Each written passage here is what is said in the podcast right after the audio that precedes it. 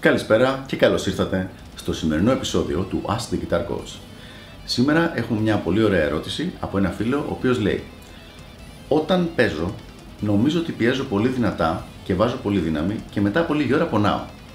Πώς μπορώ να το διορθώσω αυτό; Φίλοι, είναι πάρα πολύ συνηθισμένο πρόβλημα αυτό και βασικά οφείλεται στο ότι όταν πρωτοέπιασες κιθάρα δεν υπήρχε κάποιος να σου δείξει την optimum, την καλύτερη δυνατή θέση για τα δάχτυλά σου και πάνω στην αστιέρα και την, την, τον καλύτερο τρόπο να πιέζεις έτσι ώστε να βγάλεις τον ήχο χωρίς μεγάλη δύναμη. Για να το πιάσουμε λίγο από την αρχή, να δούμε πώς μπορώ να σε βοηθήσω λοιπόν. Όταν παίζουμε τη νότα σε ένα τάστο, είμαι εδώ τρίτη χορδή, τέταρτο τάστο, θέλουμε να παίζουμε όσο πιο κοντά γίνεται στο τάστο, δηλαδή στο μέταλλο. Αν θεωρήσουμε ότι αυτό είναι το πρώτο μέταλλο, 1, 2, 3, 4, δηλαδή όσο πιο κοντά γίνεται πλησιάζοντας το επόμενο τάστο. Αυτό είναι θέμα μοχλού. Ξέρω ότι φαίνεται πιο όμορφο να παίζεις στη μέση του τάστου γιατί λες: Έχω όλο αυτό το πράγμα και κάπου εκεί πέρα στη μέση να κεντράρω, αλλά αυτό χρειάζεται πάρα πολύ δύναμη. Δηλαδή, αν παίξω αυτή τη στιγμή αυτή τη νότα, θα ακούμε ένα θόρυβο. Αν με την ίδια δύναμη απλά τη σπρώξω πιο κάτω, ξαφνικά ο ήχος καθάρισε, χωρίς να βάλω μεγαλύτερη δύναμη. Αν λοιπόν εσύ παίζεις εδώ στο κέντρο ή στην άκρη προς τα πίσω του τάστου, είναι πολύ συνηθισμένο και πάρα πολύ λογικό να βάζεις πάρα πολύ δύναμη για να ακουστεί καλά η νότα. Η λύση ποια είναι, θα αρχίσεις να παίζεις πιο κοντά στο επόμενο τάστο. Έστω ότι τώρα έχεις μάθει να παίζεις με βάζοντας πολύ δύναμη. Πώς το διορθώνεις αυτό το πράγμα; Γιατί η αλήθεια είναι ότι το έχεις πια προγραμματίσει μέσα στο εγκέφαλό σου ότι όταν παίζεις θα βάζεις τόση δύναμη. Ο τρόπος είναι πολύ παρόμοιος με αυτό που κάναμε πριν. Δηλαδή, θα, ενώ παίζεις την νότα κανονικά και ακούγεται καθαρά, αρχίζεις να μειώνεις τη δύναμη που βάζεις μέχρι που να ίσα ίσα να ακούγεται.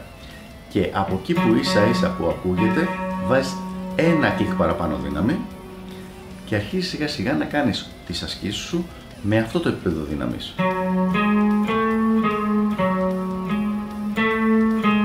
Αν αυτή τη στιγμή αφήσω λίγο,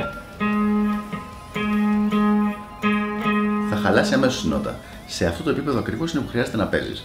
Δηλαδή ένα κλικ πριν χαλάσει ο ήχος της νότας.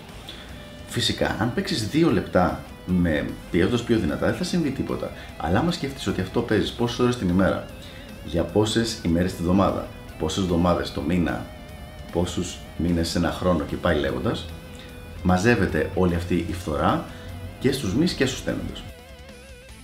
Πάμε τώρα σε ένα πολύ ωραίο κόλπο το οποίο χρησιμοποιώ εγώ με τους μαθητές που κοτσάρω. Τους βάζω και παίζουν σε κιθάρα που είναι scalloped. Οι scalloped κιθάρες είναι σκαμμένες τα τάστα ανάμεσά τους έτσι ώστε όταν πιέζεις στην πραγματικότητα δεν ακουμπάς το ξύλο. Ε, υπάρχουν signature μοντέλα του Invey Malmsteen, το μοντέλο είναι scalloped Κάποια τάστα από το μοντέλο του Steve Vai είναι scalloped, αλλά υπάρχουν και πολλοί άλλοι κιθαρίστες όπως είναι ο John McLaughlin και παλιότερα ο Richie Blackmore που παίζανε με scalloped κιθάρες. Εγώ όμως δεν το χρησιμοποιώ ούτε για τον ήχο, ούτε για την εκφραστικότητά του. Το χρησιμοποιώ σαν τσεκάρισμα της πίεσης που κάνει ο κάθε μαθητής. Δηλαδή, σε μια scalloped κιθάρα, αν πιέσεις λίγο πιο δυνατά, η χορδή σηκώνεται, οπότε ακούγεται φάλτσο.